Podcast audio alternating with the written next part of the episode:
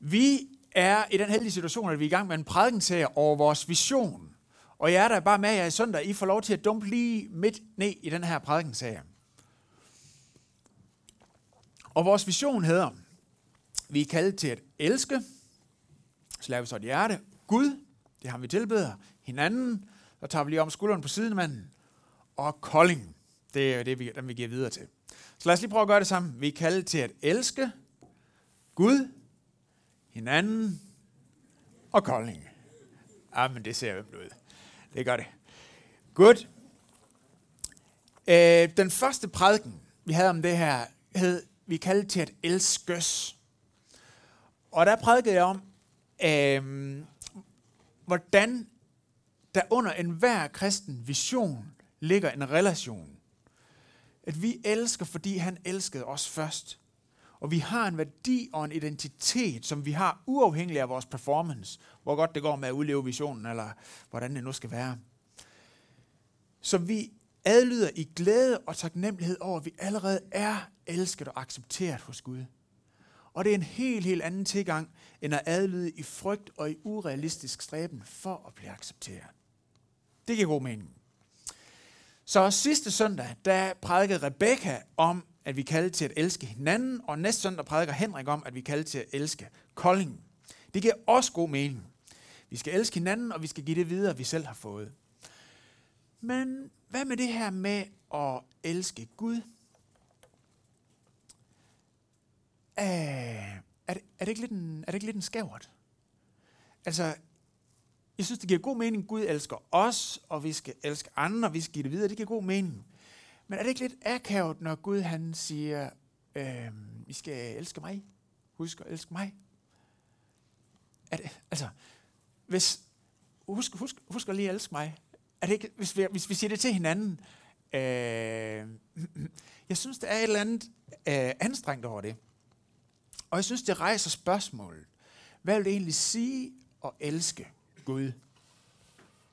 Og det er det, vi vil kigge på i dag.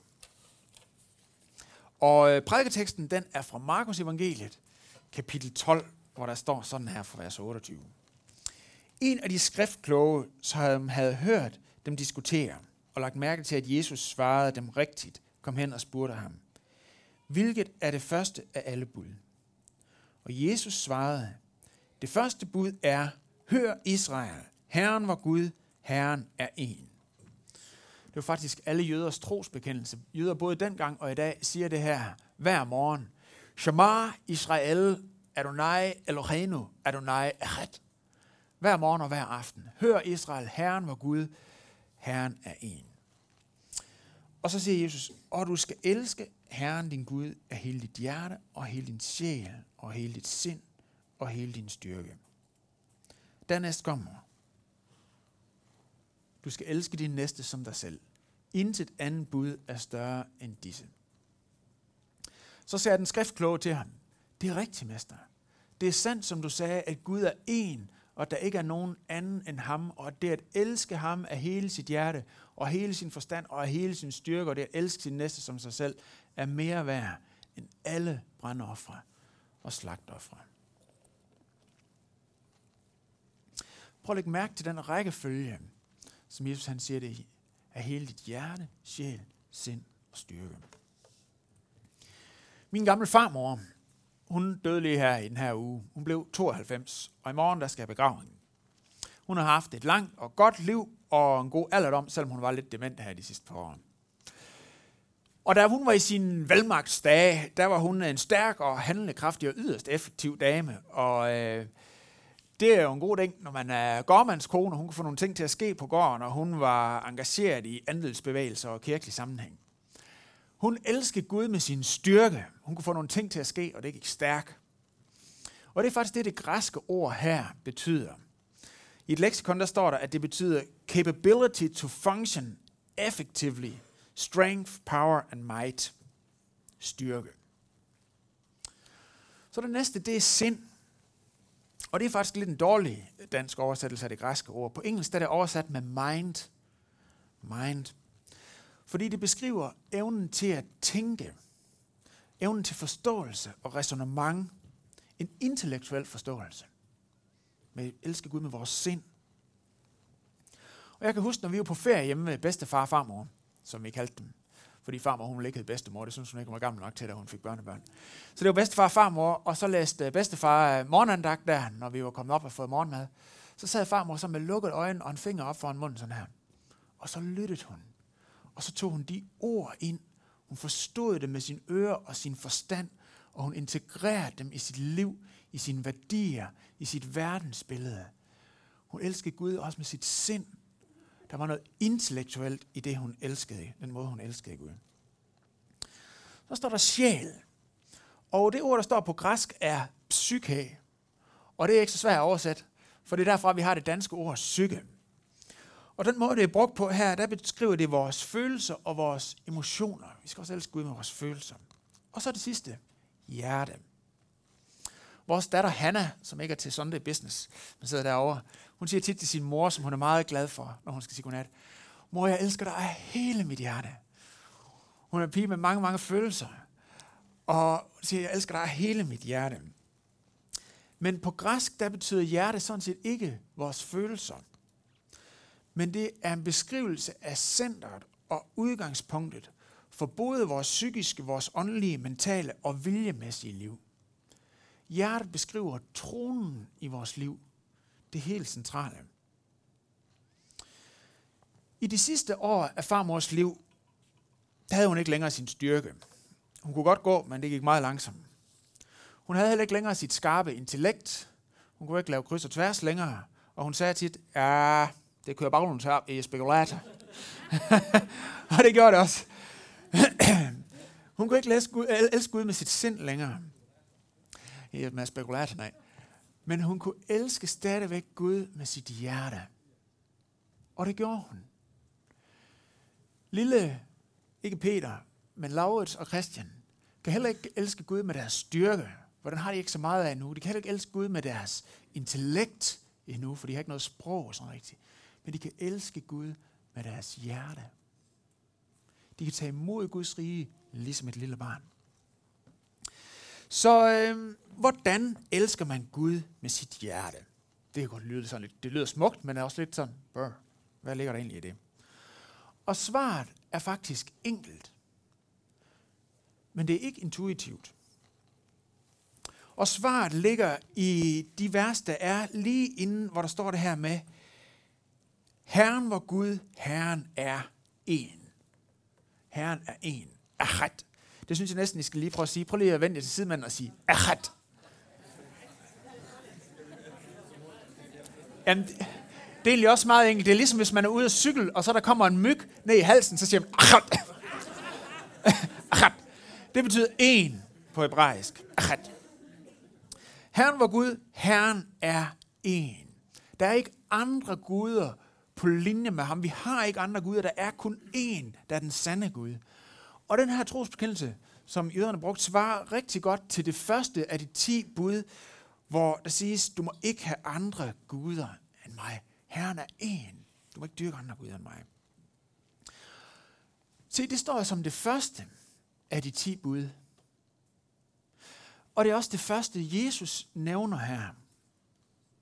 Og spørgsmålet er, hvorfor er det det, der står som det første, før alt det andet? Prøv at forestille dig, at, altså det er ikke et mareridt, bare, det er bare noget, vi forestiller os, ikke også? Prøv at forestille dig, at der gik ild i dit hus, og øh, du har 10 sekunder til at komme ud. Det er et gammelt hus, det brænder hurtigt. Og du kan nå at tage én ting med dig ud af det her hus. Hvad vil du tage med? Ja, hvis du har børn, og de ikke selv kan gå, så vil du følge til dem med. Det er godt. Men hvad ellers? Hvad vil du ellers lige gribe og tage med? Er det din punkt? Er det din computer med alt det arbejde, du har lavet den sidste måned? Eller er det dit øh, pas og dine personlige dokumenter? Er det et værdifuldt fotografi? Er det det armbåndsur, din bedstefar gav dig? Eller er det kærestebrevene for den gang, at, øh, før sms'ernes tid? Eller hvad er det? Hvad vil du tage med? Og forestil dig så, at du bagefter kan stå på afstand og se resten af dit hus og resten af dine ting brænde ned, det du ikke fik med.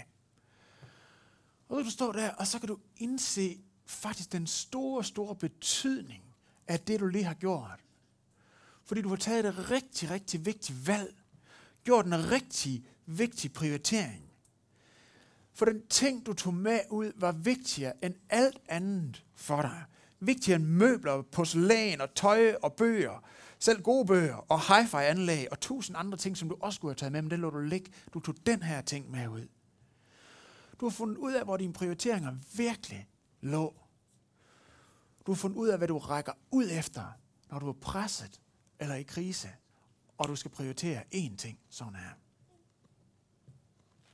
Og det er præcis sådan, vi finder ud af, om vi har andre guder.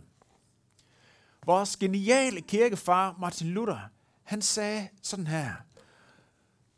Gud vil sige det, hvoraf man venter sig alt godt.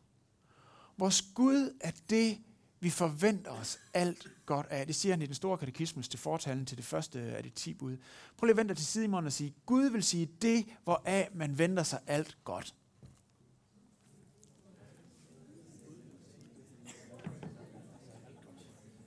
Ja. Og så lang tid tager det ikke. Gud siger, det var, at man venter sig alt godt. Og, og som man tager sin tilflugt til i al nøden.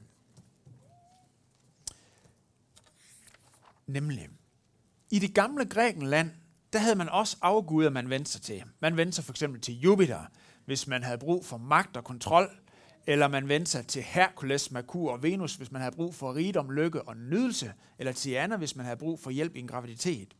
Og her i Norden, hvor vores forfædre kommer fra, der vendte man sig til Njord, hvis man havde brug for hjælp i handel og ejendom, og Freja, hvis man havde brug for hjælp i frugtbarhed og seksualitet, og Thor, hvis man havde brug for magt. Og i Danmark i dag, der er det jo meget få, der dyrker den slags guder, som vi tillægger forskellige funktioner, og som vi tager vores tilflugt til i alt øh, nød, og som vi forventer os alt godt fra. Vi dyrker måske ikke lige frem Venus. Men det kan godt være nydelse og komfort, som vi forventer giver os mening i livet. Og vi dyrker måske ikke lige frem Njord, den nordiske gud, men måske forventer vi os alt godt netop fra vores økonomi eller vores pension. Og tænker, det er herfra, at det gode i mit liv kommer, det er herfra, min sikkerhed kommer.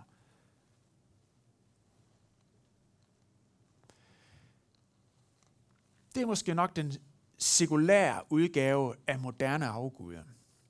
Men der er faktisk også en religiøs udgave af en afgud. Og øhm, det er, når vi ubevidst måske tænker, fordi jeg er sådan en from person, fordi jeg beder og går i kirke, fordi jeg gør de rigtige ting og undlader at gøre de slemme ting, så vil Gud sørge for mig og give mig et godt liv. Fordi han skylder mig, fordi jeg har levet et pænt liv, så skylder han mig sin velsignelse. Med det fromme liv, jeg har levet, så har jeg opsparet en fortjeneste hos ham, at han så også vil velsigne mig. Er det at forvente alt godt fra Gud af? Nej, det er det ikke. Det er at sætte sin lid til sin egen egoistiske fromhedsstyrkelse. Og det har ingenting med kristendom at gøre. Det er karmelærer. Så uanset om vi har den helt værste, eller vi har den fromme udgave, så kan der være andre ting, som bliver vores guder, og som vi forventer os alt godt af. David Foster Wallace, som er en kendt og meget succesrig forfatter. Han har blandt andet skrevet romanerne Infinite, Just, Infinite Jest og The Pale King. Og The Times Magazine har vurderet Infinite Jest til at være en af 100 bedste engelsksprogede romaner, skrevet mellem 1923 og 2005. Så det er altså en virkelig øh, anerkendt forfatter her. Han var ikke kristen, men han levede faktisk et meget ulykkeligt liv med misbrug af stoffer, alkohol og kvinder. Men han, var, han havde en meget, meget skarp hjerne. Og øh, i 2005, der var han inviteret til at tale til nogle øh, graduerende studenter på Kenyon College. Og der sagde han sådan her i sit foredrag. Alle tilbeder. Det eneste valg, vi får, er, hvad vi tilbeder. Og den eneste begrundelse for måske at vælge en eller anden god eller åndelig agtig ting at tilbede, er, at stort set alt andet, du tilbeder, vil æde dig levende. Hvis du tilbeder penge og ting, øh, hvis det er det, du finder virkelig mening, eller der du virkelig finder mening i livet, vil du aldrig få nok. Aldrig føle, du har nok. Tilbede din krop og skønhed og seksuel tiltrækning, og du vil altid føle dig ulækker. Og når tid og alder begynder at sætte sine mærker, vil du dø en million gange før dit sørgelige endeligt. Tilbed magt, og du vil ende med at føle dig svag og bange og have brug for endnu mere magt over andre for at bedøve din egen frygt. Tilbed din intelligens, fremstå som smart, og du vil ende med at føle dig dum. Et bedrag altid på vippen til at blive afsløret. Men det lumske ved alle disse former for tilbedelse er, de er ubevidste. De er automatreaktioner. Citat slut. Alle tilbeder. Og det er den pointe, jeg har prøvet at underbygge indtil nu, at vi alle sammen har en Gud, en eller anden form for Gud, som vi forventer os alt godt af og tager vores tilflugt i alt vores nød, som Luther siger. Noget, der har den centrale plads i vores liv. Noget, vi elsker med vores hjerte. Om du er kristen, muslim eller ateist, du tilbeder. Det gør vi alle sammen. Men spørgsmålet er, hvad vi tilbeder. Hvem vores Gud er. Bibelen siger, du skal elske Herren din Gud af hele dit hjerte, hele dit sjæl, hele din sind og hele din styrke. Jesus samtalepartner i den her tekst siger, da Jesus han svarer det her, det er rigtigt. Det er rigtigt, Jesus. Og det er mere værd end alle brandoffre og slagtoffer. Og her refererer han selvfølgelig til den jødiske offerkult. Men det gælder også alle andre guder. Hvad end det er, at de kræver ofre. De kræver ofre af os. Eller som David Foster Wallace siger, det ender med, at de æder dig levende.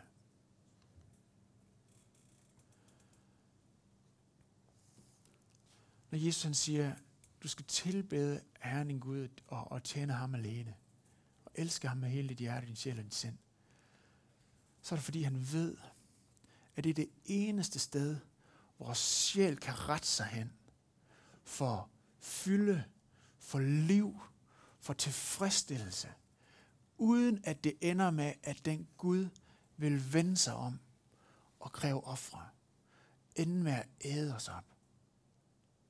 Fordi han ved, at den Gud, der det virkelig galt, og det virkelig skulle stå sin prøve, så var det ham, der blev et op.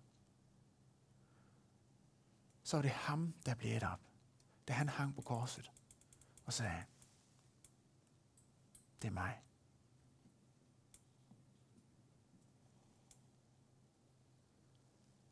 Jesus siger, du skal elske Herren din Gud af hele dit hjerte, hele din sjæl, hele din sind og hele din styrke. Og det er basically det eneste, vores hjerte kan holde til at tilbede. Det er basically det eneste, som ikke på et tidspunkt vil kræve ofre og æde os op. Herren var Gud. Herren er en. Og jeg er så stolt af Jesus. Jeg er så stolt af, at han er, som han er. At han ikke er som andre guder, at han ikke er som andre ting, der byder sig til. Men han tog den selv. Det var så ædelt, han tog den selv.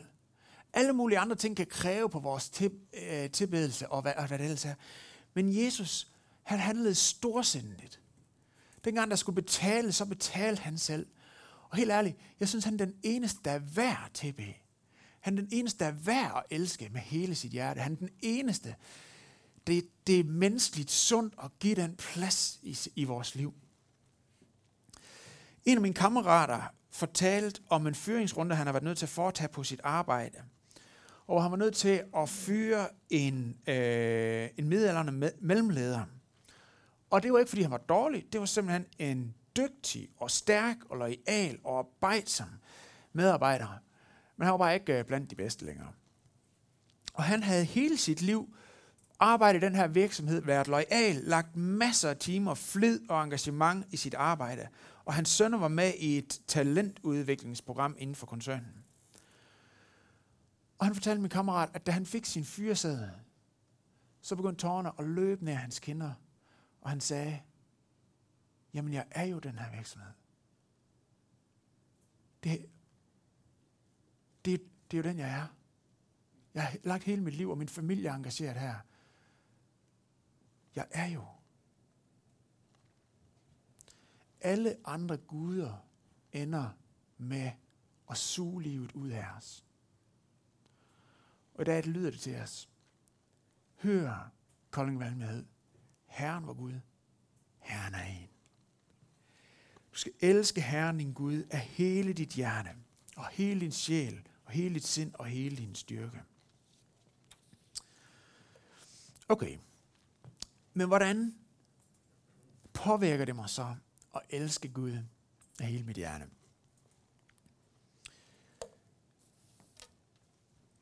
Er det her noget Gud han siger, fordi at han øh, føler sig ensom? Han vil gerne elskes? Eller hvad er det? Nej, det er det faktisk ikke. Fra evighed af, der har Gud som fader, søn og helligånd levet i en gensidig kærlighedsrelation. Og vi kan se det i Bibelen, hvor der står, at faderen elsker og ærer sønnen. For eksempel, da Jesus han bliver døbt, så siger han, det der, det er min elskede søn, ham er jeg fuldt ud tilfreds med. Og sønnen siger, at han ærer faderen i alt det, han gør, og når han taler om helligånden, så siger han, når helligånden kommer, så skal han forklare alting meget bedre. Det kan I glæde jer til. Og helligånden står der om, at den peger tilbage på Jesus, og sætter fokus på det, han har gjort.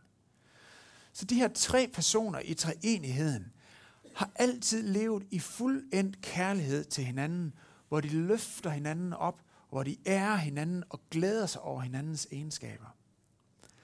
Og ved hvad?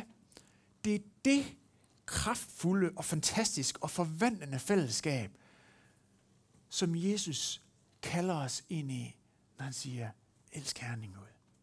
Elsk Herren din Gud. Det er det, som du er inviteret med ind i.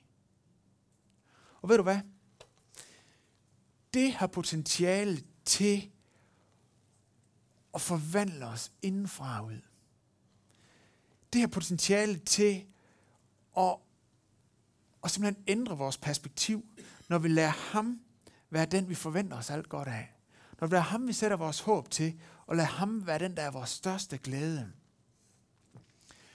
Kan du på den baggrund se potentialet i det at være sammen med Gud i bøn? Brug tid sammen med ham. Lyt til ham, når han taler i Bibelen eller i prædikner. Og tilbed ham sammen med andre. Det er det, Gud han optager, når han siger, elsk Herren din Gud af hele dit hjerte. Tag ham ind på førstepladsen. Fordi det er det, vi er skabt til. Det er det, der vil forvandle vores liv indfra og ud.